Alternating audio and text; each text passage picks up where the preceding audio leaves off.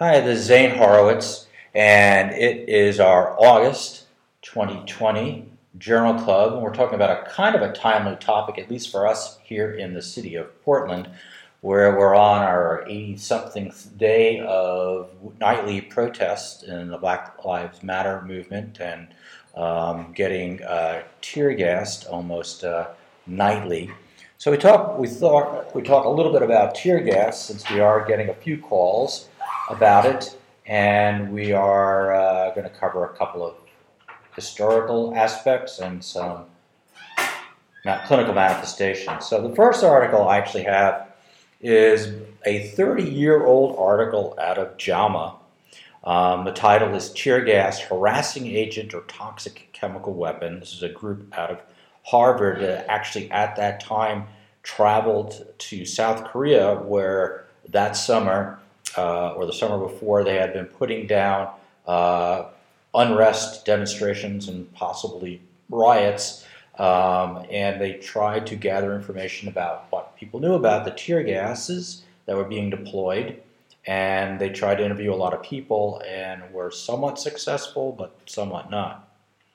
Um, so they basically start out saying uh, these agents Um, were originally known as harassing agents, which is probably a better term than, than tear gas, although they all make you have lacrimation. The intent of how these are used are basically to make you run away and disperse. Um, the agents we'll be talking about today are C N and C S mostly, but there's other agents over time that have been used. Uh, they mentioned uh, in England there was an entire like monograph put out after uh, C S was used extensively in Northern Ireland in the nineteen sixties, and talked about uh, its conclusion was that uh, while C S can be lethal, it's most not likely not going to cause that, but there have been cases of toxic pulmonary damage up to and including pulmonary edema. Um, so anyway, a little background about Korea, where they went. So in July nineteen eighty-seven, this team went to visit South Korea. Uh, they mentioned that the tear gas was used extensively in almost every major city in um, South Korea. Um, and uh, they interviewed hundreds of people, uh, bystanders, victims, hospital employees, medical school, um, and they tried to create this compilation for their findings, which they did eventually in monograph form, which was published elsewhere. Um, and they were able, uh, one of the few laboratory things, they were able to get a sample of the chemical that was used and found it to be nearly pure C S, one of the tear gases that's pretty much extensively used. Um, and they heard accounts of the police firing canisters and throwing grenades at crowds that had gathered, including enclosed spaces, into motor vehicles, um, into uh, subways, stairs, and corridors where people had fled to. Um, and uh, they had people who complained of blistering on their skin. They had people who have required hospitalization. Uh, they had spoken to shopkeepers and people who worked on the university campuses where the students were demonstrating. And most of the symptoms, as we'll see from the rundown, are that they had uh, respiratory symptoms, shortness of breath, and eye complaints. Um, the government uh, really wasn't very helpful at the time. They withheld the composition of what they were using from uh, the doctors. Uh, the laboratories at that time uh, were not actually told not to perform analysis, but basically said they were f- afraid to do any sort of workup for fear of any sort of government reprisal.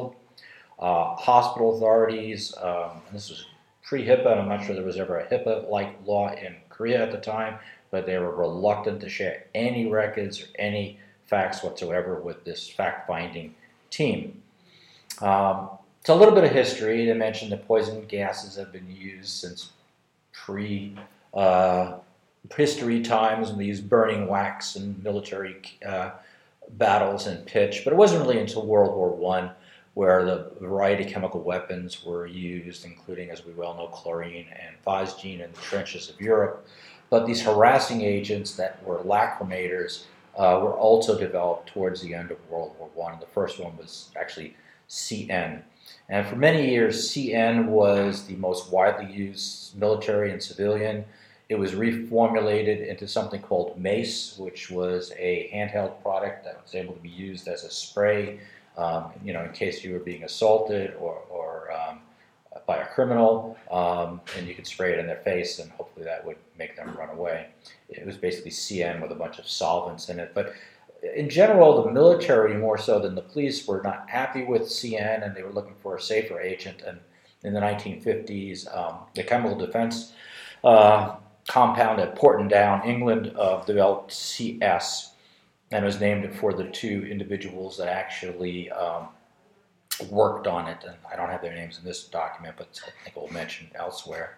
And it's basically is a white powder, crystalline powder. It's usually mixed with a pyrotechnique uh, compound to make it explode and smoke, and the smoke or fog is suspended in the air nearby, and it basically is within minutes of skin and eye and mucous membrane contact that people feel the effects, and anybody who can essentially walk or run away will. Um, there are other uh, compounds that are mixed. There's like a C S one and a C S two that are used with silicone or water repellents, but mostly it's C S that's in the vast majority of tear gases that are used now by um, both military and police. Uh, so as far as toxicology go, there are a lot of the studies, and we'll talk about a couple of them, but they're always saying, seem to conclude that, you know, this is safe if used correctly. Um, I guess you could say the same things about guns, um, but basically they took military uh, recruits, and they did these studies where often they were sprayed for mere seconds, and they were immediately hosed off, and and looked at what the long-term or short-term effects were, and they found them to be, you know, noxious but tolerable. Um, there are, certainly C S is a more potent lacrimator than previous available agents, but they did note when you look in other literature, there's been chemical pneumonitis, pulmonary edema, fatalities, heart failure, hepatocellular damage. Um, there was an infant exposed in a house uh, who uh, developed uh, severe pneumonitis and spent almost a month in the hospital. Um, so the respiratory concentration that would be lethal for fifty percent of healthy adults has been estimated to be twenty-five thousand to one hundred fifty thousand milligrams per cubic meter per minute based on animal studies. No one's ever actually exposed humans to this. Most of the C S grenades will generate a cloud for six to nine meters in diameter with the concentration of two thousand to five thousand, so many, many times more, less concentrated than that. It's at usual use. But if something is detonated in an enclosed space and there's no escape, then concentration potentially could reach that level. There's been some oral studies in mice, again, not particularly relevant, and huge doses might be uh, a small amount of C S is actually metabolized to cyanide, but really people don't die from cyanide poisoning. Uh, they really get the acute Uh, pulmonary effects.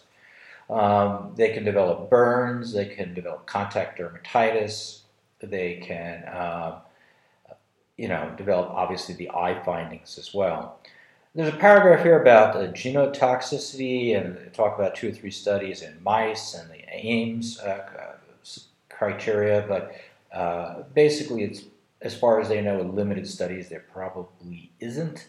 Um, that uh, you'd have to use gigantic doses to produce any sort of genetic or mut- mutagenic effects.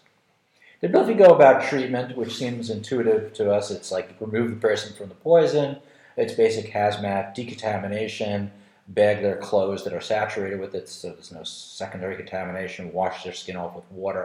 And we're going to talk about some of the studies about the alternative irrigation solutions, so I'm not going to go into those. Um, so it basically concluded that from a toxicologic perspective, uh, back there in nineteen eighty-nine, there's the need for greater, more research. And unfortunately, there's not a lot that's been done, but we'll pick through some of the weeds of what has been done today.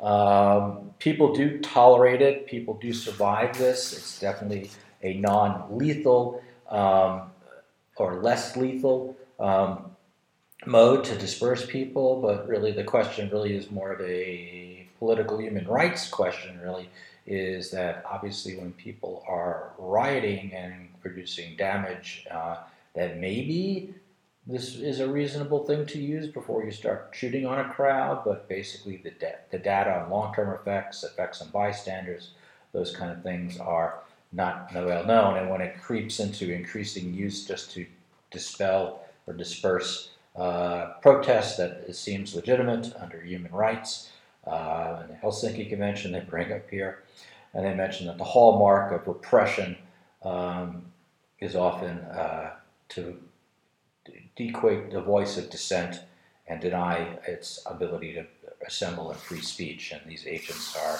seemingly designed to harass those from doing that. So let's talk a little bit more about some of the science behind this and a little less about politics. Uh, first article we have is from, uh, we presented by uh, Matt Carrier, our new fellow, and it's uh, basically a little rundown on what tear gas is. So this article is uh, Epidemiologic and Mechanistic Assessment of Tear Gas and its re- a relative comprehensive evaluation of the available data. So as Doctor Horowitz was talking about, that there's been a pretty prevalent use of these sprays on people, and there's some evidence of short-term effects on individuals, but typically in a very sub- small subset of, of population, Um, but not so much on the actual individuals who probably are suffering exposure to these chemicals.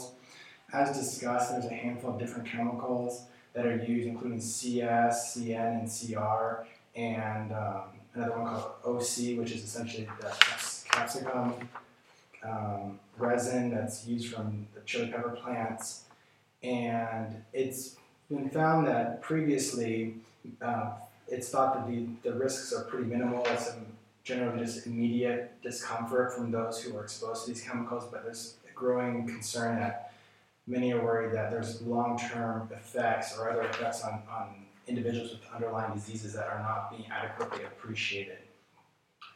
So it's also interesting, as has been previously discussed, that although these chemicals are not allowed in combat, they are allowed in as, as a way of controlling domestic violence. Um, and generally deployed via different methods. Um, the C-based compounds are essentially solids that are aerosolized using a pyrotechnic uh, composition to cause a release of the chemicals. So not only is there a concern about the chemical themselves causing damage, but there's also worries that the other agents that are involved in allowing it to be released could also be toxic. But unfortunately, that's a little bit beyond the review of this current article, which will just focus on the C-based compounds and the um, capsicum resin. The, and unlike the C-based compounds, which are solids that are aerosolized, the um, capsicum is released via spray, handheld canister spray. Essentially, the health effects of the exposures can be classified as immediate and chronic. From an immediate uh, standpoint, there's it, rapid and near instantaneous irritation of the mucosal membranes, including the eyes, nose, mouth, and respiratory tract. You get tearing, um, ocular pain, cough, throat pain, difficulty breathing, which is all pretty immediate and induces a, a sense of suffocation and choking, which causes people to try and evade the chemicals that are, they're being exposed to. It's interesting to note, too, that the capsaicin chemical can also inhibit your blink reflex, so there's a concern that you can have actually more prolonged damage to your ocular membranes from expo- from uh, the inability to appropriately react and avoid the chemical. From a respiratory standpoint, a lot of the data that's been derived was from laboratory experiments or from healthy individuals in the military, and there's very little evidence that assesses the safety of the exposure in those with chronic respiratory disease, such as asthma or C O P D. Um, there are some small studies from Turkey that look at the, those exposed in these population groups that show that they do have some uh, reduction in their lung function and restriction in their small airways, so they have some bronchospasm from it. And not only were those who were directly exposed to the chemicals in like the um, close proximity, but those who lived in the surrounding area were also seen to have effects. So the concern from an epidemiologic standpoint is not only are the protesters or the group of rioters being exposed to these chemicals and their own health effects, but innocent bystanders and those living in the surrounding community may also be negatively affected, which is typically something that, that's not taken into account when um, these chemicals are being sprayed for riot control. Um, Uh, as we briefly mentioned, these chemicals were initially tested on healthy military recruits, and there was actually some evidence that showed though that those who were being tested for uh, exposure actually did have an increase in respiratory infections, including influenza, after exposure. And the uh, National Institute for Occupational Safety and our, the Occupational Safety Health Administration also found that due to the high levels of exposure that these military recruits were facing, they actually had to lower the exposure amounts um, for them due to uh, work hazards. So it's in- interesting to note, though, that there's some administrative insight into the health negative health effects on healthy otherwise uh, individuals, and very little it's, um, data on those who are protesting and may have, may have more significant effects. Yeah, I, and Jeff, yeah, and that's always been a concern, is like in the middle of COVID, is all these people gathered together, obviously you're going to spread COVID, but tear gas is going to make them more susceptible, at least this, to the disease as well. To disease, or this, you know, old military studies suggest, at least to influenza, yeah. The answer is possibly. And it is worrisome, and, and um, from, a, from a dermatologic standpoint, as we discussed the respiratory and, and ocular effects, that people can also have uh, facial redness and swelling that occurs afterwards. And there's also a concern that some people can have blistering from very close contact to these chemicals, and in some instances they might actually be sensitized by the chemicals themselves and have um, allergic reactions that can uh, occur down the road, or have worsening flares should they be re-exposed to the chemicals down the line. Overall, these chemicals are seen to be relatively safe and they don't cause people to die, and the effects, if they do occur, are relatively mild, um, although there are some, some people do have worse effects. But there are there have been documented deaths, as Doctor Horowitz mentioned earlier. Usually these are people who have been exposed to high concentrations in very confined areas for prolonged periods of um, time. Uh, this article that, we, that we've been discussing currently brings up jail populations as a particular group, as those as these individuals, when they're exposed to tear gas, really can't go anywhere, and they're a, a captive audience, unfortunately. So should they be exposed, they're unable to uh, flee to cleaner air. Unfortunately, although there's there's an awareness of the lack of data on high-risk populations, there's an unfortunate dearth of evidence that ex- that studies the effect on these groups of people, and there's very, very limited data into it, which is one of the reasons that much more research needs to be spurred and, and carried out to try and figure out what the more chronic effects are, because the current available evidence does look at some patients and from a respiratory standpoint, but there's conflicting evidence on the long-term effects in asthmatics or people with C O P D. There's also some concern that this that these chemicals might cause more long-term issues with cardiovascular function, increase your risk for acute myocardial infarction. Although it's unclear how it's it, the exact trigger, there's a worry that it's the uh, particulate nature of the material that's being dispersed uh, that causes uh, vasospastic and atherosclerotic effects similar to individuals who use tobacco.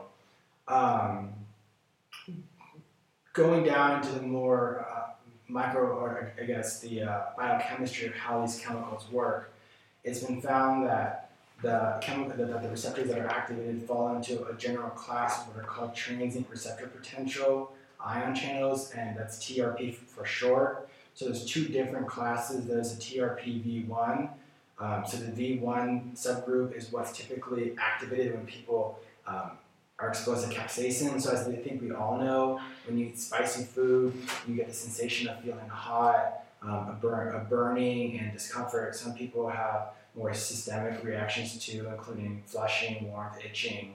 And essentially what happens is that the uh, capsaicin chemical binds to this uh, voltage receptor and causes the nerve to activate. And based on the way that, the, that these nerves activated, it's generally used as your body's defense mechanism, um, so to avoid the noxious stimuli. So although some people do seek out the capsaicin effects for um, culinary purposes, in the sense of using it as a rot control agent, it causes significant discomfort um, due to the high concentration of exposure. And depending on where the, these, these um, ion channels are looking at and on which nerves de determines the ultimate effects.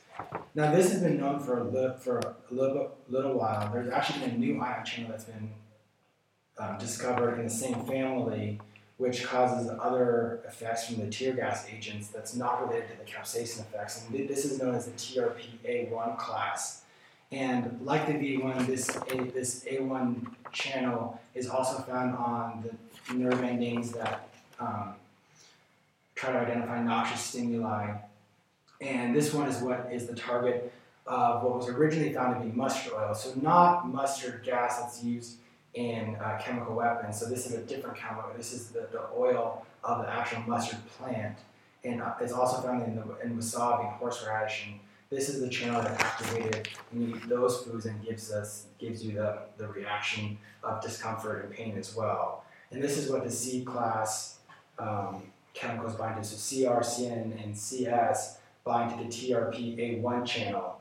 And although they are found to be overall relatively diverse in their structures, and it was unsure how initially that these chemicals, all with um, different shapes bound to the channel, it was found that do that, that they essentially bind to the channel at a at a certain region and cause it to change in its in its conformation and have the downstream effects based on the certain side chains on the uh, channel itself. And ultimately, activation of this channel is what causes the eye irritation and other respiratory discomfort as well that you experience when um, exposed to these gases. Now, th there's also been some other research into what blocking these channels can do as well. So it's been found that, that in the current research that there's certain molecules that can block these channels, and administering these, these novel compounds inhibits the effects of the C-class molecules.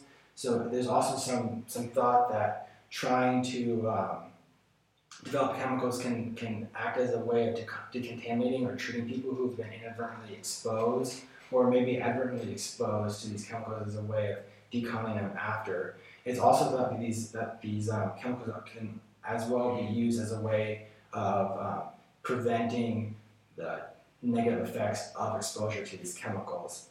And um, essentially further research into, into this T R P A one uh, channel has been linked to many of the effects that have been seen in those who are exposed to um, the C-class molecules, including in their, uh, it's found in your um, respiratory tract, and, and activation induces cough and asthma in individuals.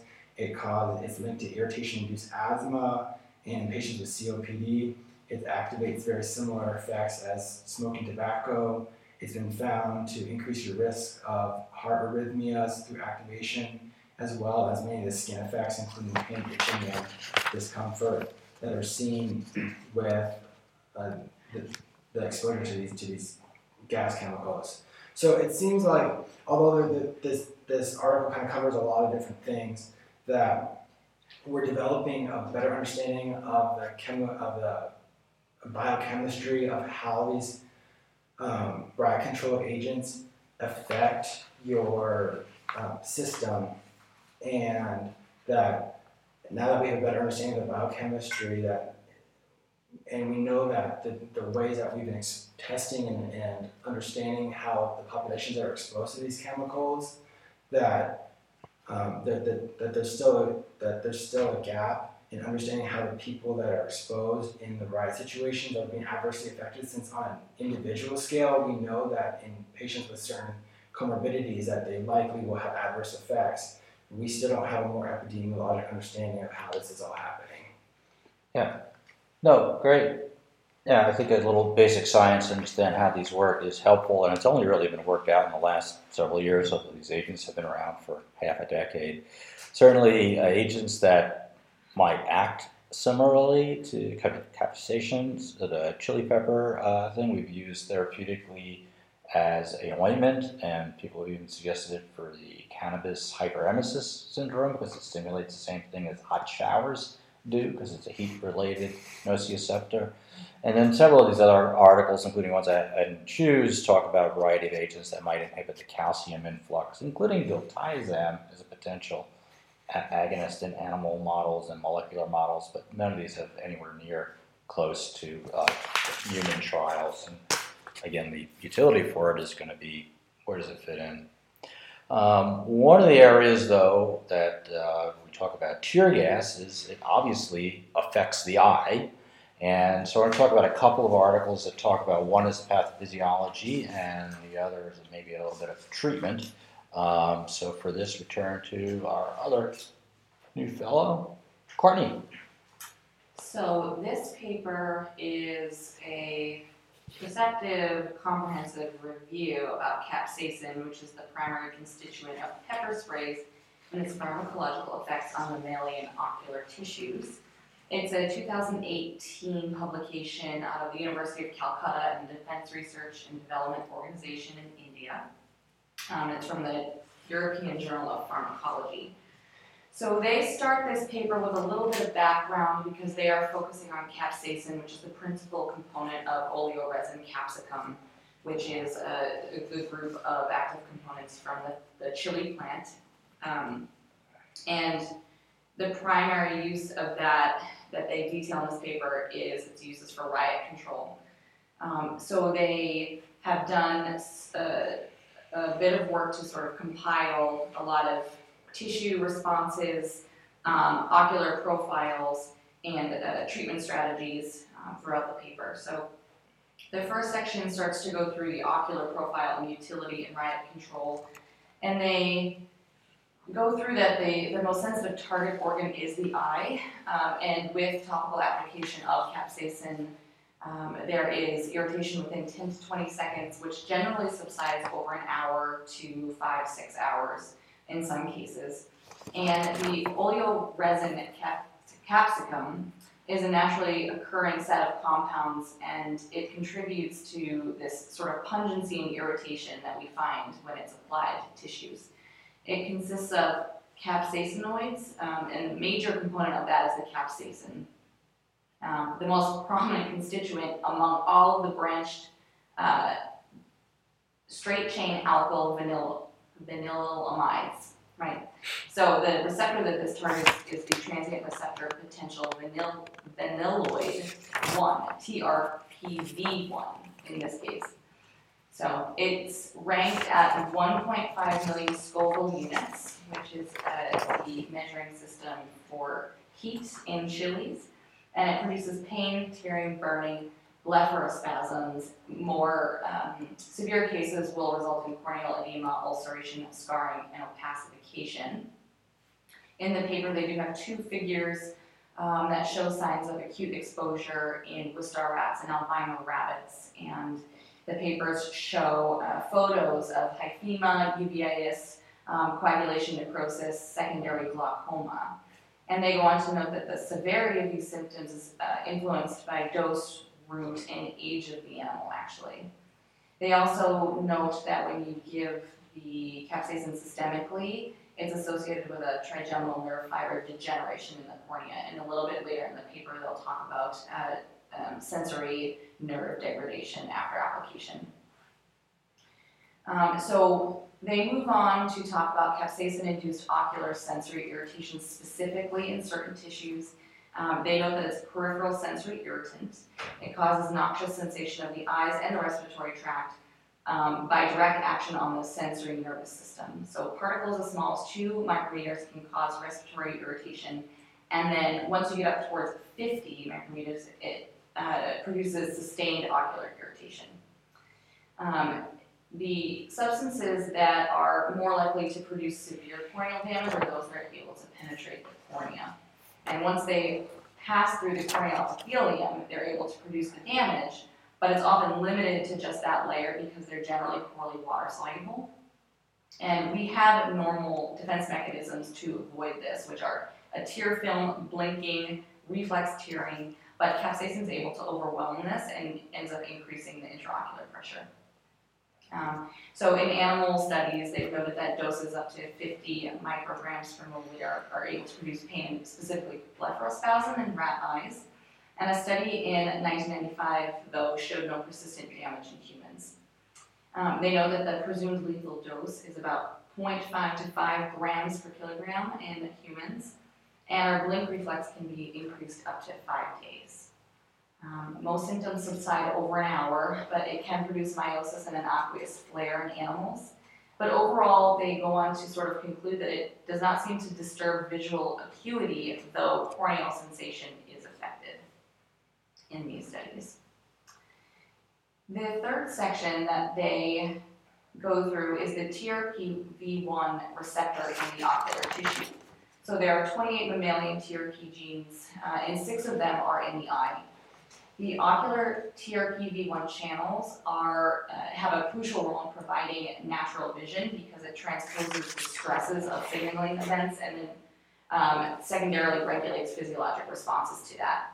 Um, interestingly, the receptors are triggered at forty-three degrees Celsius. And then when the T R P V receptor is activated, it has very high calcium permeability, and transient calcium and sodium currents generate pain, inflammation, and cause cellular damage Um, by osmosis, um, or secondary calcium-dependent processes, so second um, messenger signaling. Comments on, um, interestingly, Parkinson's patients, they make um, protection of nigral dopamine neurons after systemic capsaicin. Um, so they are sort of um, introducing some facts about potentially it being protected in some cases, and then application of endocannabinoids uh, are able to decrease the permeability of the blood-brain barrier. So that's in sort of a systemic um, applications that they're looking at um, the way that capsaicin can be protective in certain situations.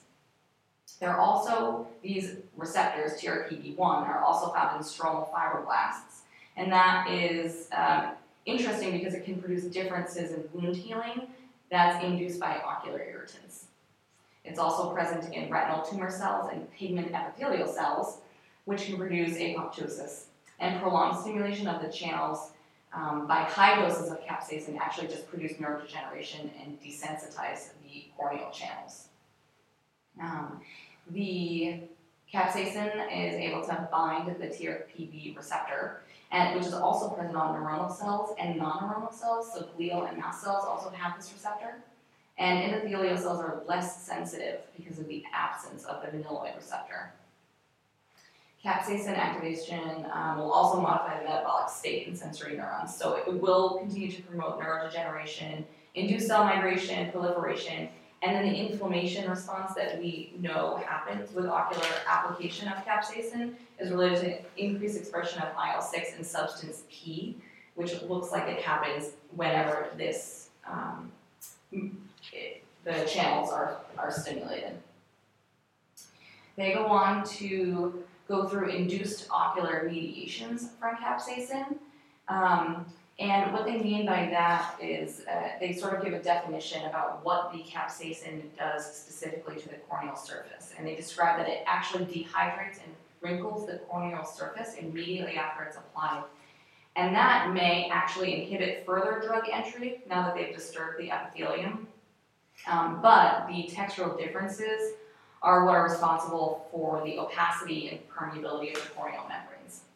Um, figure three, they do have photos of the textural changes after topical application. Um, they have a bovine cornea um, that's been pre-treated with a phosphate buffer, and then they've applied um, the O C compound, the oleoresin capsicum, at ten milligrams per milliliter, and then they've noted the textural differences um, under a digital camera. Um, so you can see a little bit of the opacity and, and the way that the, the actual epithelium has changed. And they explain that it also alters the fine architecture of sensory nerves. There are studies where um, capsaicin was repeatedly uh, administered to the conjunctival sac, and it ended up producing neuroparalytic keratitis. Um, so it, it, they also state that it's sort of very different from one species to another, um, and in some studies after there was the decline in corneal nerves from this sort of degeneration after capsaicin treatment, they actually had hyper-reinnervation in a later phase. So after this, they speak about neurogenic inflammatory influences. So prior to this was sensory tissue application, sort of what the epithelium changes are physically, and now we're going to neurogenic inflammatory response. So the animal studies that they go through in this paper um, support observation of neurogenic occurrences in capsaicin-induced ocular irritation. So once you apply topical capsaicin, you also have a neurogenic response. So inflammation is the preliminary defense against acute ocular injury, corneal edema, meiosis, increased aqueous humor, conjunctival vasodilation, thermal irritation. These are all the responses that are evoked by capsaicin, which are um, things that we see, um, as Matt was talking about, when it's applied um, in uh, public situations. They then want to say that diltiazem, as was mentioned before, has a, a selective blockade of the inflammation. They can use it in dry eye conditions um, and exposure to ocular surface chemical irritants, as well as mechanical disintegration or interruption of this blood tissue barrier. Um, so when you have the uh, inflammatory response, you actually have delivery of the polys, um, these cells, into your tears. So it actually decreases that when you apply uh, diltiazem to this process. The response to capsaicin by corneal stimulation is mediated by C G R P and uh, S P, but the studies have shown that desensitized animals with mild ocular irritants do not influence them at all. So if you're able to desensitize an animal systemically with capsaicin, uh, the, the capsaicin actually inhibits profound swelling, um, which is very interesting. Um, there's another interesting point in here that blepharospasm and eye wiping responses are stopped also by neurotoxic pretreatment. Um, and the neurogenic hypothesis of the ocular irritation predicted that capsaicin desensitized animals, or animals that are pretreated with neuropeptide antagonists, might exhibit a low or negative reaction to mild ocular irritants. So that's kind of an interesting animal study that they cited. Um, As a follow-up to that, they talk about influences in neuropeptide content of the sensory nerve terminals.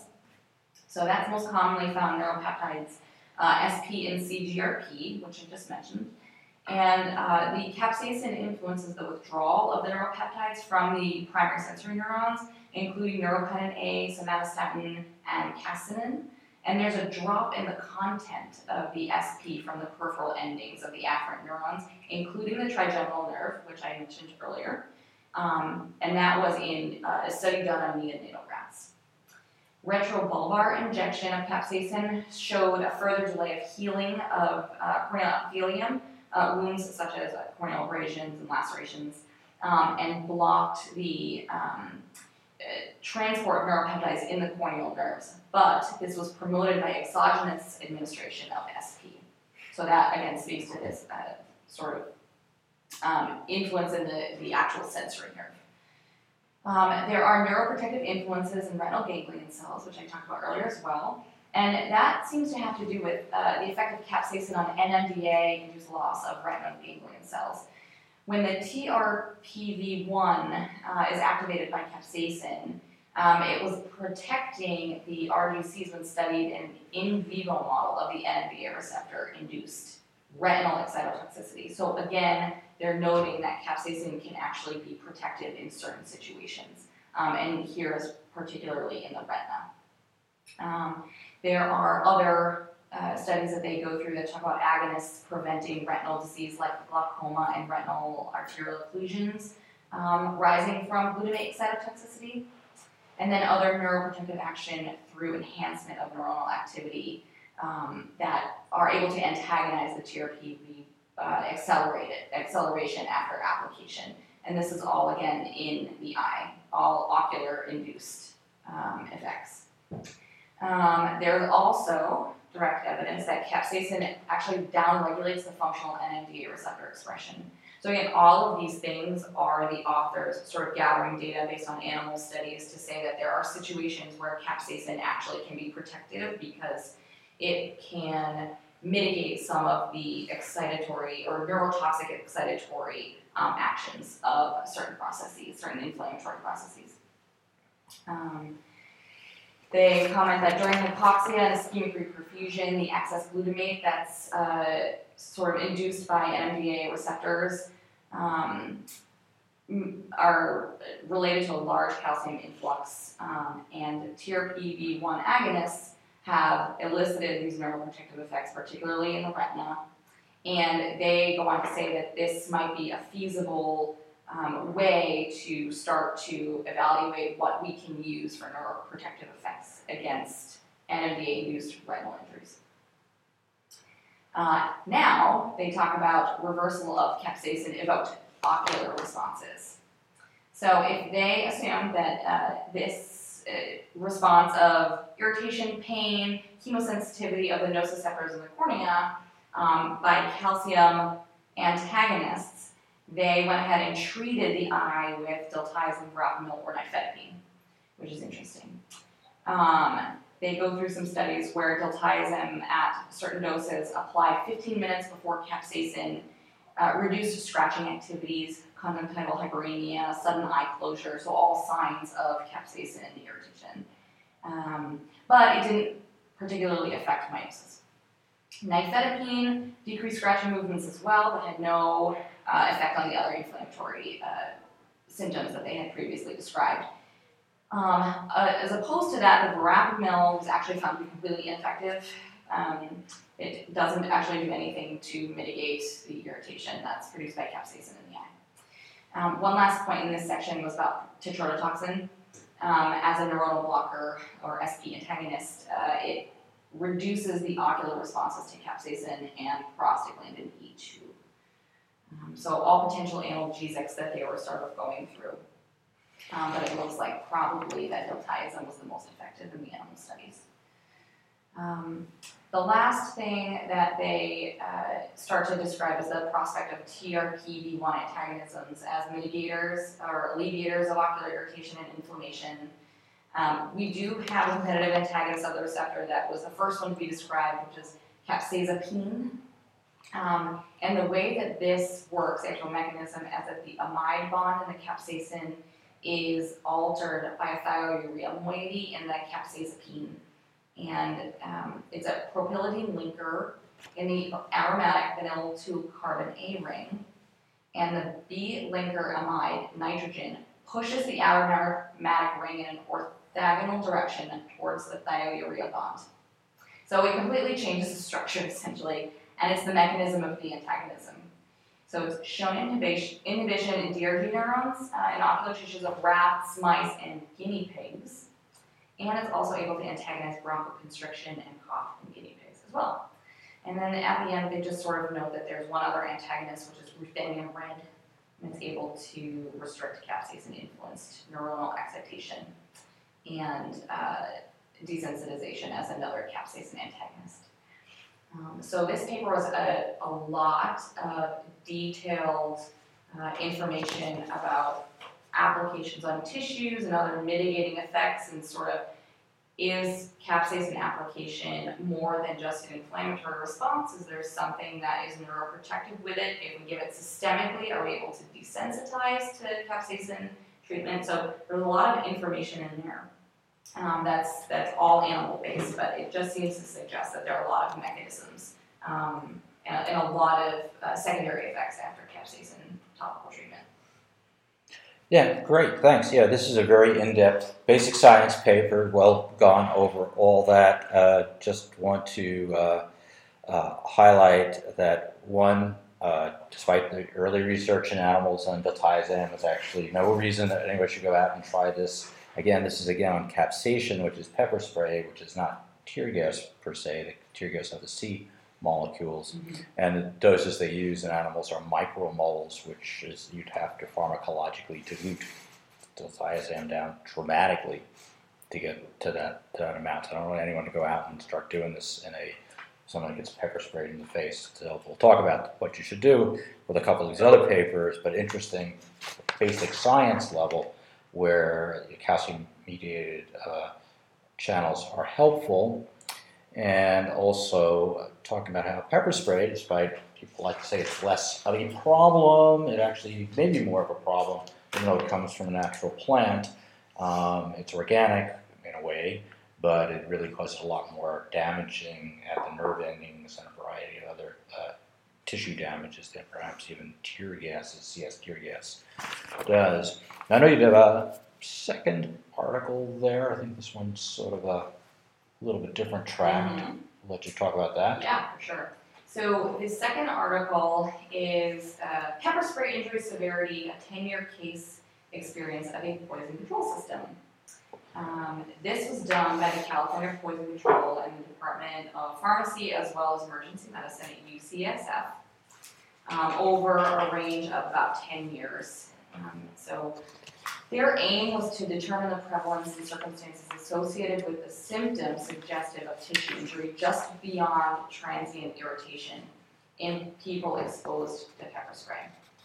They go on to give a little bit of background again because this paper also focuses on Um, oil resin capsicum. Um, but they uh, give a little bit more information. It's a mix of one hundred compounds uh, derived from the extraction of chilies, um, the capsicum species. And as we had spoken briefly about before, these sort of products have overtaken C N and C S, and the reason is because the, they're perceived to have a, a higher safety profile. Um, despite that, we know that it can cause Uh, more severe effects in some instances, such as erosions of the cornea, abrasions, ulcers, and uh, respiratory um, issues. The methods for this paper were a retrospective chart review of human exposures to pepper spray that were reported to the California Poison Control. Um, this center serves four sites, and it was the data collection was done between two thousand two and two thousand eleven via their electronic database. Um, they had a couple inclusion criteria, but generally um, it was only uh, those patients over six years old who were exposed to pepper spray. Um, they included aerosolized as well as uh, just plain exposures, for example, to a leaking container or a spill. Um, and they uh, did not include children under six because there was some thought of maybe if they had licked it or there was some sort of misadventure there, that those were not included. Um, the data was aggregated into a cohort within this ten-year time period, and they assessed it by age, gender, reason, so re- we'll get into sort of more of the definitions, but intended use, route, their symptoms, their management site, um, which was, was this a clinic, was this a hospital, was this over-the-phone recommendations, and the outcome, which they defined as either self-limiting versus severe, which required more treatment by health. So there are two major outcome groups just from that component. Um, and then they, their comparisons were analyzed using an odds ratio to describe their findings. Um, quickly, some case definitions. Minor outcomes uh, for this paper were defined as self-limiting, and that was things like a dermal reaction would be simple erythema, swelling, pain, or itching. Ocular would be tearing or redness. Respiratory would be initial cough, maybe some choking, maybe some sensation of throat irritation, and G I would be some mild nausea, vomiting. A more severe outcome was described as rash, blisters, um, anything that suggested a, a persistent dermatitis, a second-degree burn. That would be all for your dermal um, effects of the O Cs. Um, the ocular severe symptoms were described as persistent pain over an hour, and that's after complete eye irrigation for fifteen minutes. Blurry vision, foreign body sensation, photophobia. The eye symptoms that classified as severe were sort of more extensive than the other symptoms. Um, it can go as far as exudate, periorbital swelling, anything that suggested that there was uh, an issue with the epithelium, corneal abrasions, iritis, and any signs of infection. And then respiratory symptoms that um, proceeded beyond the spectrum of just initial cough and choking or actual shortness of breath, chest tightness, wheezing, anything suggestive of lower airway irritation.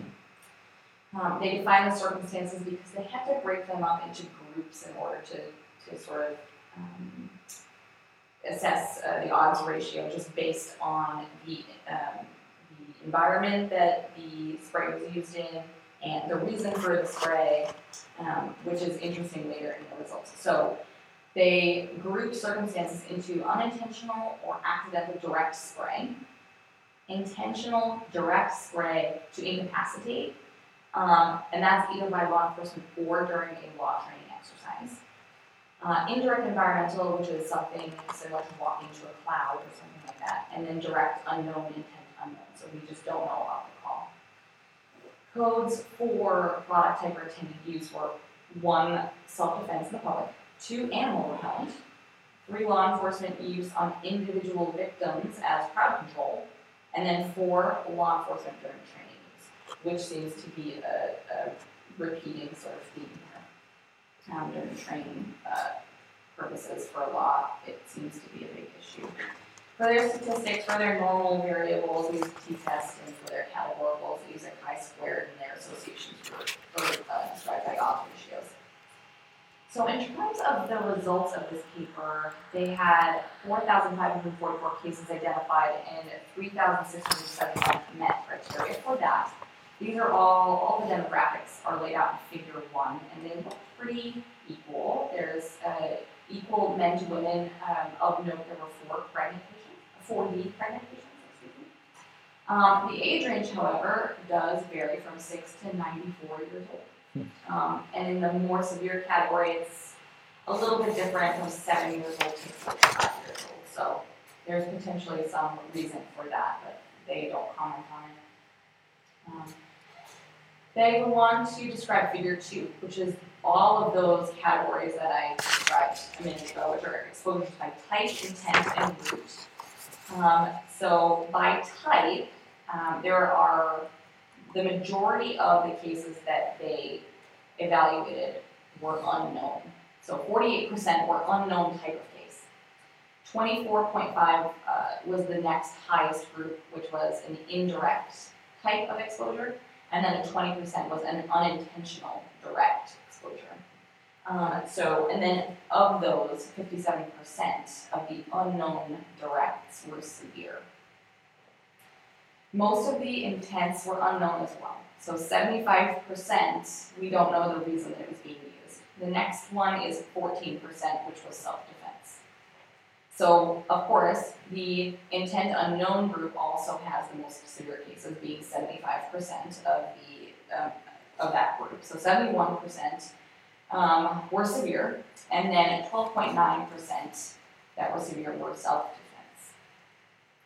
Um, most, ex- uh, most exposures were dermal, then ocular. So sixty-four percent were ocular, that was severe, followed by forty-one percent dermal and thirty percent inhalation. Um, and then table three has reorganized these sort of by organ system for the two hundred forty-nine severe symptoms, which made up six point eight percent of the, the entire inclusion study. So ocular was fifty-three point eight percent, respiratory thirty-one point seven percent, and dermal seventeen point seven percent. So in this paper, um, of the group of patients that they were able to do a retrospective chart review on, six point eight percent of the group had very severe symptoms, and fifty-three percent of that group were ocular in nature. So then table four actually goes through some independent uh, factors associated with more severe outcomes, and the odds ratio is seven point three nine if it was used for law enforcement during training. Um, the odds ratio is three for direct intention uh, exposure to incapacity, uh, whatever that means. And then uh, two point four five is the odds ratio for law enforcement use for crowd control. Um, there were no deaths reported in the study, of note. Um, but seven out of eight cases with severe symptoms from exposure to training for law enforcement um, involve the eyes. So we can already sort of see that from their data that that's the majority of severe cases they had. They go on to say that maybe we should use protective goggles and training exercises, um, especially when they're being trained to spray directly into the face to incapacitate. Um, They also state that cointestants by the patient in uh, chronic disease, contact lenses, ability to promptly irrigate may have impacted the severity, um, and then more long-lasting um, uh, effects can happen, such as uh, corneal ulcers, erosion situations. I think they had one instance of a of a person who represented twenty-four hours later and had a, a corneal abrasion. Um, they start to finish their conclusions with management recommendations, um, which is pre-hospital decontamination and monitoring for respiratory distress. Um, initial treatment, they recommend to be one hundred percent humidified oxygen and albuterol for any instance of bronchospasms or wheezing. They recommend irrigating the eyes with room temperature water or normal saline over fifteen minutes, removing contacts, um, which is prudent, and removing highly saturated clothes to prevent any secondary contamination. Um, irrigate the skin anywhere that is irritated, that is covered with, with any um, any of the applications, either from direct spray or from a cloud. And then they note that potentially topical magnesium aluminum hydroxide or anything containing antacids can be applied to alleviate pain. Um, they did do an article where they um, cite an R C T that did actually did not find it. Um, I will talk about that. With, um, okay, mm-hmm. So I will reserve mm-hmm. that tidbit for later. So essentially their conclusions are, uh, unfortunately there's no clear guidelines on which patients should be triaged to a healthcare facility to be evaluated for more severe symptoms. But uh, in general, they said you should probably bring patients if the symptoms last greater than forty-five minutes. They also want to recommend that maybe you should not drive for four hours if you have an respiratory. Mm-hmm. Um, there is a higher priority for respiratory patients because they may be at risk of decompensation. And then ocular symptoms may wax and wane, that presented a little bit later, potentially from either rubbing his eyes or, or uh, not having fully uh, irrigated um, his eyes before that. They note some limitations on this study, which I think are probably important to bring out um, because I know that they're trying to make some conclusions just based on it, the data that they found. So retrospectiveness in itself limits a lot of things. Um, it's very difficult to have a complete data set, and you really can't Um, claim a causal relationship between anything. Um, so the relationship between exposures and symptoms, we, we don't know quite the precise time, we don't know what their decontamination strategy was, we don't know the particle size, um, and then of course there could be reporting bias. So something like persistent symptoms over an hour may lead to misclassification of someone into the severe category when in fact it, there's a different reason for that. Um, I also don't mention anything about the effects on pregnancy for the forty patients, but That's that's difficult to do, and then we don't really have any info on uh, long-term health consequences. There's a uh, loss to follow, which they don't actually give the numbers on, um, and they said that some left A M A as well. So their conclusions from all of their analysis was that there is a one in five potential risk for more severe effects after exposure to O C, and the highest risk is for severe symptoms is actually training of law enforcement personnel when it involves a direct spray onto the ocular surface. Yeah, great. No, I think it's a good poison center-based study, something that certainly can be reproduced, uh, again, by other poison centers. Um, I think it's always interesting when they do these type of studies and they talk about law enforcement, and they and we'll talk some more with these other studies. They get sprayed in the face like for a couple seconds, and they're healthy people, and they get washed off.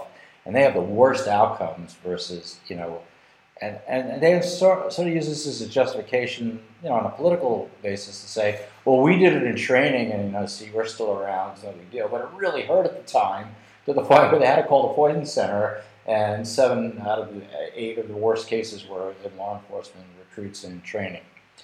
So uh, to move along a little bit, we'll talk about, uh, like, what should we be washing people off with, because all sorts of stuff has popped up as a possible anecdotal wash, and we're going to let uh, Jen talk about a couple of articles on, on those topics. Yeah, so um, my first article is uh, called A Randomized Controlled Trial Comparing Treatment Regimens for Acute Pain for Topical Olezarsen Capsaicin or Copper Spray Exposure in Adult Volunteers. This study uh, was published in Pre-Hospital Emergency Care in two thousand eight. Um, and as Zane mentioned, the uh, impetus behind this study um, was that there's no treatment regimen that's sort of been agreed upon um, for the treatment of uh, exposure to pepper spray.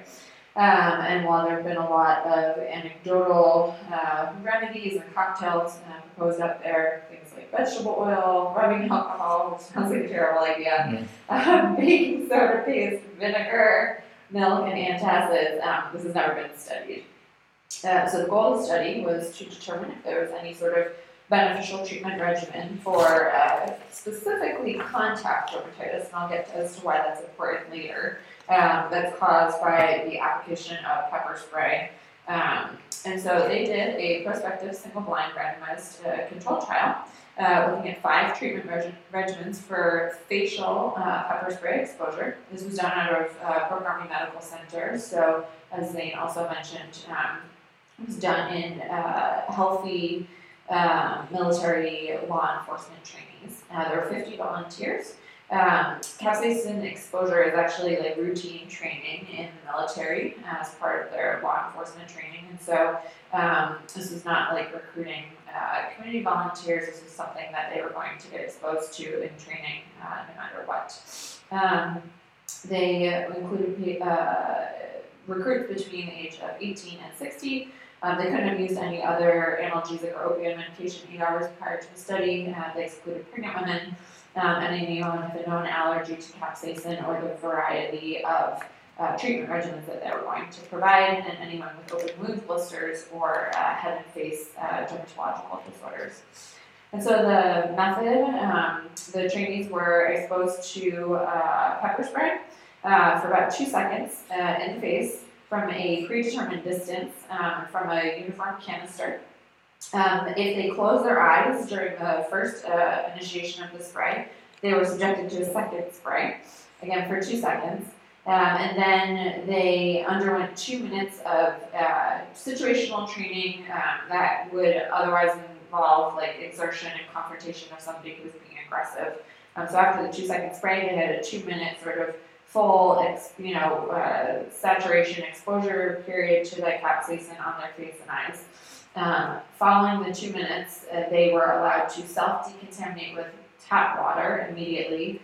The amount of time that that was allowed for is not uh, delineated, and then they were randomized to one of the five treatment groups. Those five treatment groups included antacid, lidocaine gel, milk, uh, whole milk, grade A pasteurized, baby shampoo, um, or tap water, so that was the control group.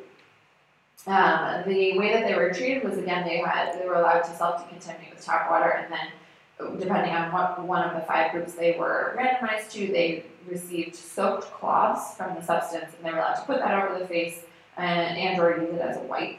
Um, and they could have access to as many soaked cloths in their treatment group as they uh, were required. Um, they were allowed to refuse treatment and just continue using tap water, and then after um, that they were rating the uh, visual analog scale of their pain and discomfort every ten minutes for a total of sixty minutes, and then a final pain score of, at the end of sixty minutes. And the primary outcome that the study team looked at was the change in pain as measured by that visual analog score. Um, and so what they found um, was that exposure uh, for two minutes followed by a two-minute saturation period caused a lot of pain. Um, but everybody, no matter what treatment that they got, uh, got better over time. So whether that was tap water or milk or shampoo, everybody's pain scores decreased. Um, if you look at uh, sort of all five of the treatment groups, everybody got to somewhere between a uh, zero and twenty pain score by about forty minutes. Everybody was close to zero at uh, the final endpoint of sixty minutes. Um, and uh, everybody started out at around a score between, I would say, like seventy-two to eighty. Um, and again, the slope of the line shows that everybody improved. Uh, there's no difference in the pain with respect to time um, for any of the treatment groups. Uh, if you do kind of parse apart the lines a little bit, although not statistically significant because they had relatively small groups and uh, they had pretty wide confidence intervals, the antacids looked like they maybe took a little bit longer time um, to get down to that uh, zero pain score as compared to all of the other treatment groups, um, but again, it was not statistically significant. Um, I think the main things in the discussion of the study, so um, certainly everybody gets better over time. Um, we know that this causes pain. Um, The limitations are that they were allowed, everybody was allowed to self-irrigate with tap water in the beginning, and again, that wasn't for a preset amount of time, so does just immediate application of water after exposure sort of help um, in those first few minutes to seconds, and then it doesn't really matter what treatment you get. Um, the other limitation is that Um, you know, the recruits were required to keep their eyes open, and so they had eye pain and facial pain. Um, they were only supposed to be reporting on the facial pain that they were having and sort of ignore the probably very extreme and severe eye pain that they were having, you know, figured into their pain um, assessments. And I think that's pretty hard for somebody to do. Um, and so the authors sort of comment that, you know, maybe if they're having this concomitant eye pain, that you're not getting a totally accurate assessment of their score, and maybe, you know, their um, numbers will be a little bit different depending on if you're able to parse those out. Seems a little bit challenging to me unless you're letting them wear goggles, and so you probably have to redesign your study. Um, the only other thing that they point out in their discussion is that there's sort of the stimulus effect, so that for some people, a single stimulus, like taking the cloth and putting it over their face, actually exacerbated the pain, but if they had these air fans that were going, it actually momentarily like decreased the pain. So they were talking about sort of looking at um, the uh, involvement of uh, continuous versus single stimuli, or single repeated stimuli in future research studies. But I think overall the takeaway is that um, there still doesn't seem to be a treatment regimen that's necessarily better than water, um, and anybody that uses water um, or any other of these treatment regimens uh, will get better over time. Yeah, so it was good, and they kind of compared a bunch of things. I was surprised the lidocaine didn't do much, but yeah. uh, lidocaine works differently than proparacaine, which yeah. is what we usually put in the eye, but couldn't find anything specifically for that other than it makes sense. It seems like nobody could ever let go of the idea is why baby shampoo doesn't really work, because it's supposed to be no more tears when you're giving your child a bath. So ten years later, we have another study. So tell us about that. Yeah, so the second study that I looked at um, was a study Um, that was published in the Western Journal of Emergency Medicine, as I said, ten years later, so in twenty eighteen. And it was looking at baby shampoo to relieve the discomfort of tear gas and pepper spray exposure. And it was a randomized control trial. And again, sort of as we mentioned, uh, the authors are looking to see if there's any treatment regimen that is better um, for the treatment of uh, pepper spray and or tear gas. Um, something that's better than water, because uh, all we sort of have right now is that water works, nothing seems to work better than it. So um, the goal was to do a prospective randomized control trial to look at irrigation with water and baby shampoo versus irrigation with water alone in relieving symptoms produced by tear gas and pepper spray. So again, they did this trial. Um, they had two groups, so there was the group of police recruits who had pepper spray exposure as part of their training, and then the U S Army soldiers who underwent tear gas exposure as part of their training. Um, for the police recruits exposed to pepper spray, again, very similar to the previous study, they received a two-second burst of uh, pepper spray to the face, um, followed by a series of tasks uh, that lasted about one and a half to two minutes. The military trainees um, wore protective masks into an enclosed structure that was saturated with uh, C S gas. And then they removed their masks and were exposed for approximately ten seconds. And then they had another, a training episode that lasted one and a half to two minutes as well. After the exposures and the uh, training sequences, sort of saturation periods uh, for both groups, both groups were allowed to irrigate their skin and eyes ad-lib with water. And then they were randomized to a group, either water alone and continuing with water or baby shampoo plus water irrigation. Uh, the baby shampoo, they had a unit dose of fifteen cc's of Johnson baby shampoo. Um, they were allowed to apply it liberally, um, and they could have as many doses of the shampoo as they would like. Irrigation for the police trainees was via a garden hose, uh, while irrigation, uh, irrigation for the military trainees was via a very fancy system of P V C pipes connected to a fire hydrant. Um, and then the thing that's interesting about this one, so in the previous study, they had to rate their pain uh, at intervals for every ten minutes for an hour. Um, in this study, again, they were rating their pain, and they rated it at zero, three, five, ten, and fifteen minutes following um, the exposure and irrigation uh, process. Uh, they were allowed to stop at any time that um, they felt that their symptoms were relieved and continue on with whatever their training was. For the um, Uh, pepper spray exposure, they uh, rated eye and respiratory discomfort, so I'm not trying to like parse out eye discomfort versus skin discomfort. Um, and for the C S exposure, they rated eye and skin discomfort uh, together.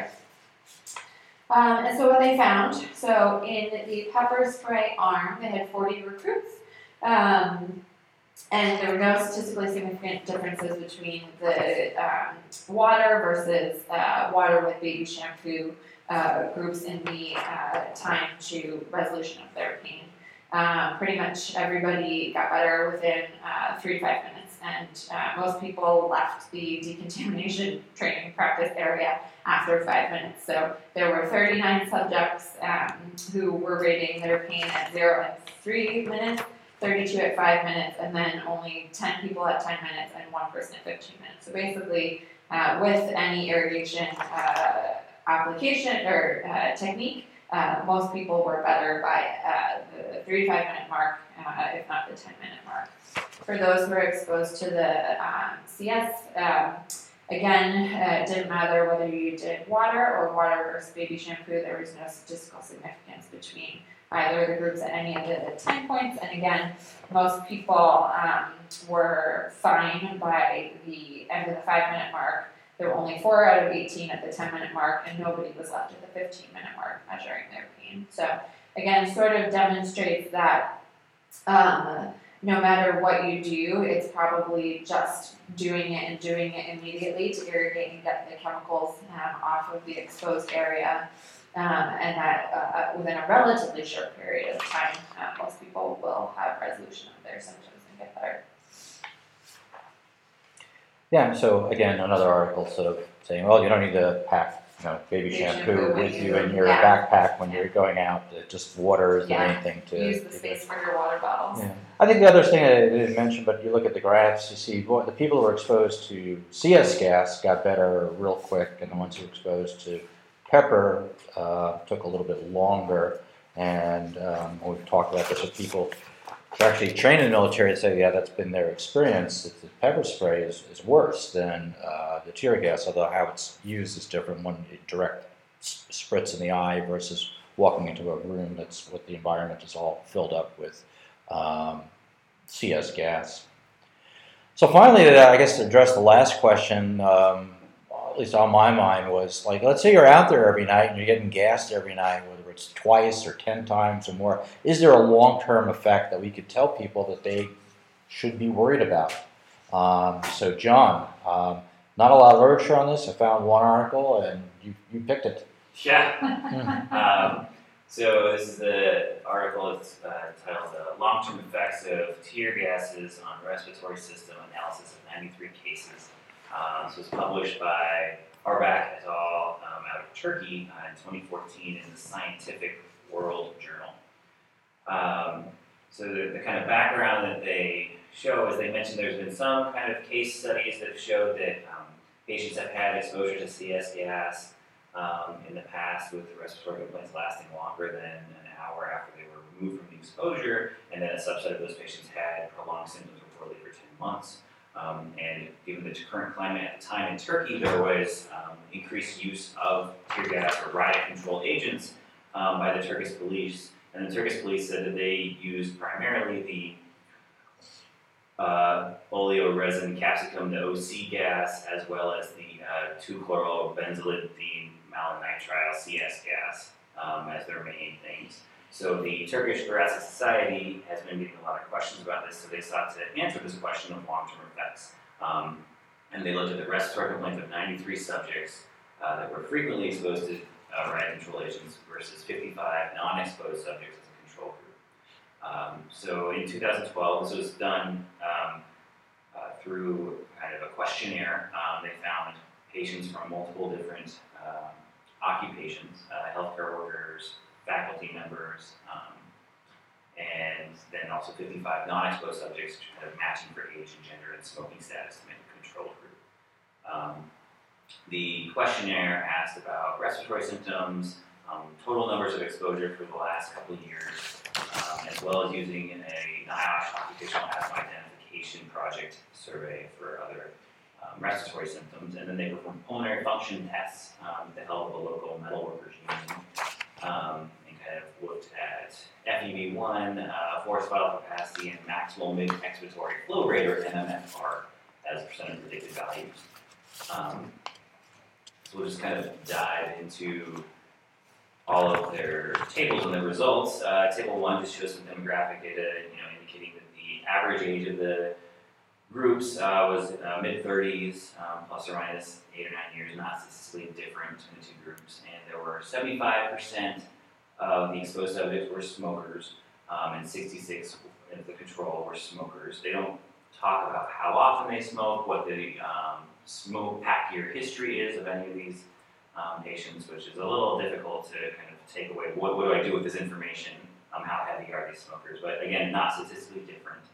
Um, and then the um, subject with a history of asthma was uh, seven point five percent in the ninety-three subjects versus nine point four percent in the fifty-five control. Again, not statistically significantly different.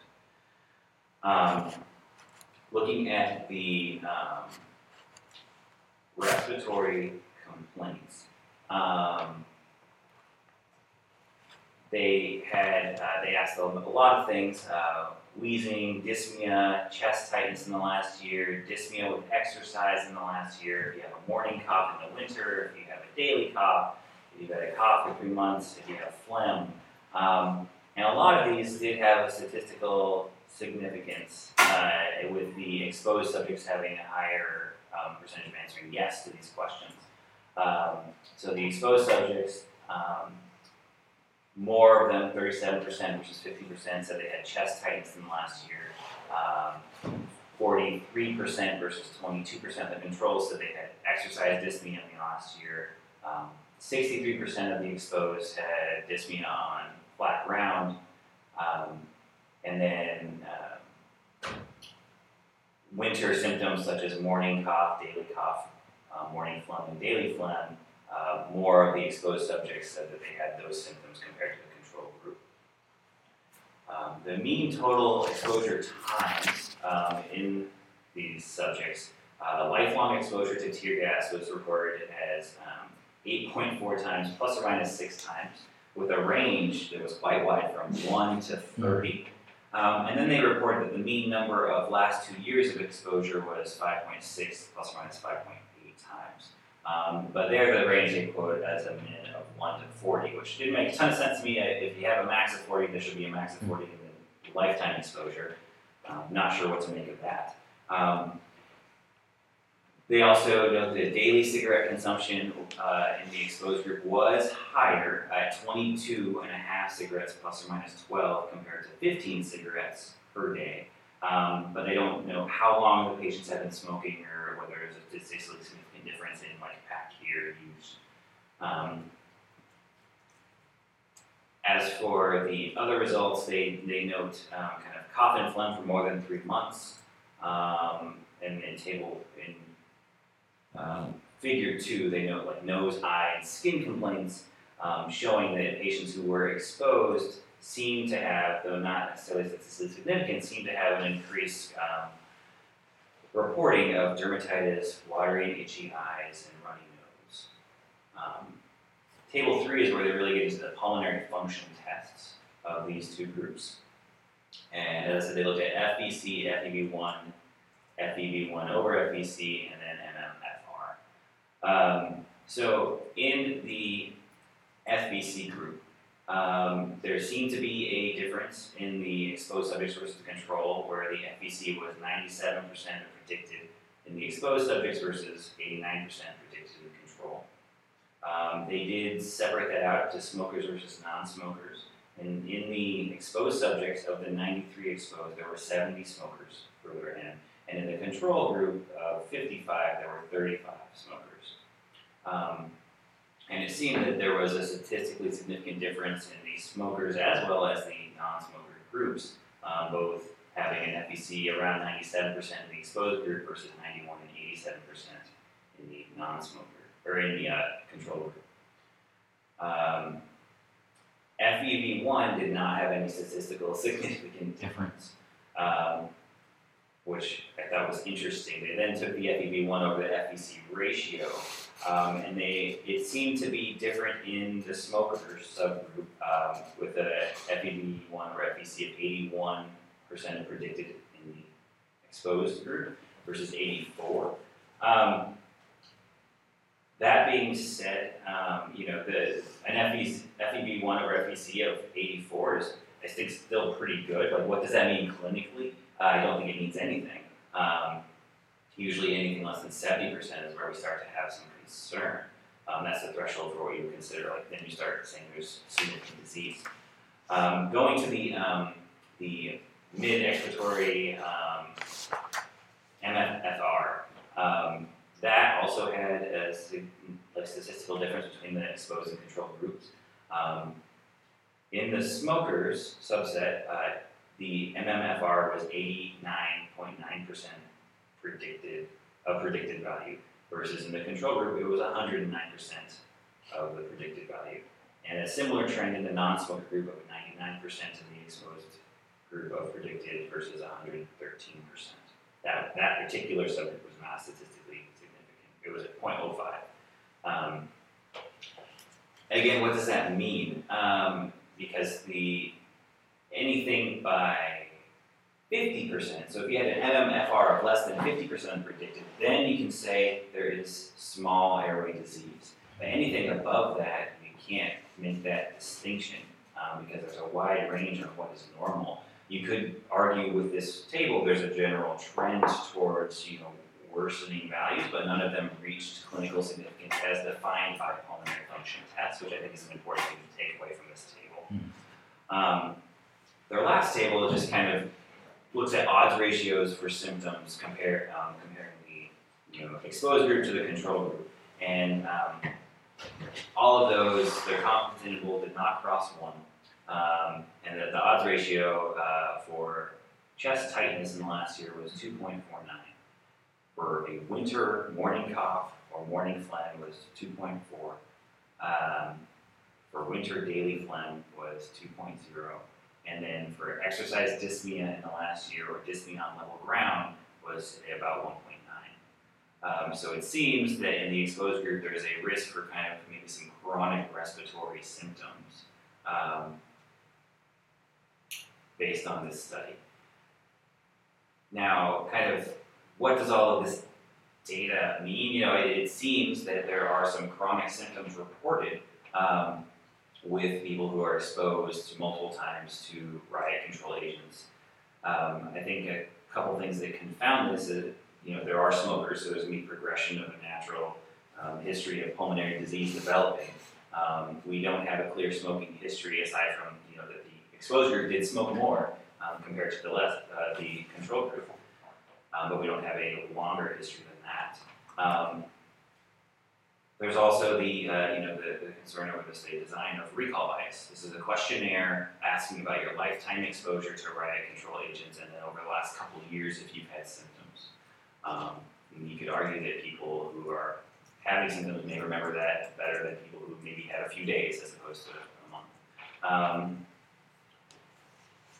they do compare all of the, their kind of findings to occupational exposures. Um, and it seems there is some similarities in, you know, patients who were exposed uh, to peppers um, from an occupational standpoint. However, in previous studies from an occupational workers who get exposed chronically to chili powder, they have not shown any significant changes in pulmonary function tests in those groups. Um, so this kind of adds more to the table of, you know, this is a separate substance, but we're trying to draw similarities between just chili peppers and, you know, riot control agents that are chemicals with lots of solvents and diluents that we don't really know much about. Um, but it seems that this is something that does need further studying. Overall, they said that, you know, being exposed to tear gas decreases your maximal mid-expiratory flow. Um, being a smoker and exposed to tear gas decreases some other pulmonary function tests. None of these reach clinical significance as far as the test number itself based on pulmonary function tests, but they are statistically different. And that chronic bronchitis seems to be kind of an issue in exposed subjects, though that didn't reach statistical significance. Yeah, no, good. I think I think it hit the nail right on the head there, is that even though numerically some of these numbers between the controls and the I was exposed in the past group are reach a p-value, they don't really meet a clinical significant value, perhaps except for the M M F R, some small airway disease that some of these people have, and then when you ask them that questionnaire, opening the questionnaire, they complain of more symptoms, but certainly none of these are severe symptoms. Unfortunately, this paper has decided to say, well, there's long-term effects, and which there may be, but I think more study is clearly needed Um, and certainly the perspective, you know, if they have all these military people who get sprayed all the time or once through training or the trainers themselves, maybe those are important subjects to to look at. Well, anyway, I think we've kind of run the gamut of uh, tear gas, both the C S uh, tear gas agent and the pepper spray, which is also being used. And uh, those of you listening in real time, uh, I have to report that at least on the uh, federal range, they're not using tear gas anymore, at least as of the last couple of days here in Portland, but they still continue to use smoke to disperse crowds, and there's other issues involved. Not going to get into all of those, but you know the real question is both. You know, the, both of these agents are intended to hurt people and make them run away. And the question is, when does something arise to the point where you are giving permission in society to do that? You know, it's just chanting loudly at midnight enough of an irritant, or you have to be turning over police cars and burning them to make that threshold. And obviously, it's an argument that will continue on. But I think we covered the gamut of basic science, uh, politics, and certainly some uh, anecdotes and some point-center observations and some long-term observations. So that is our journal club for this week, and we'll leave you with a little musical snippet as we go out.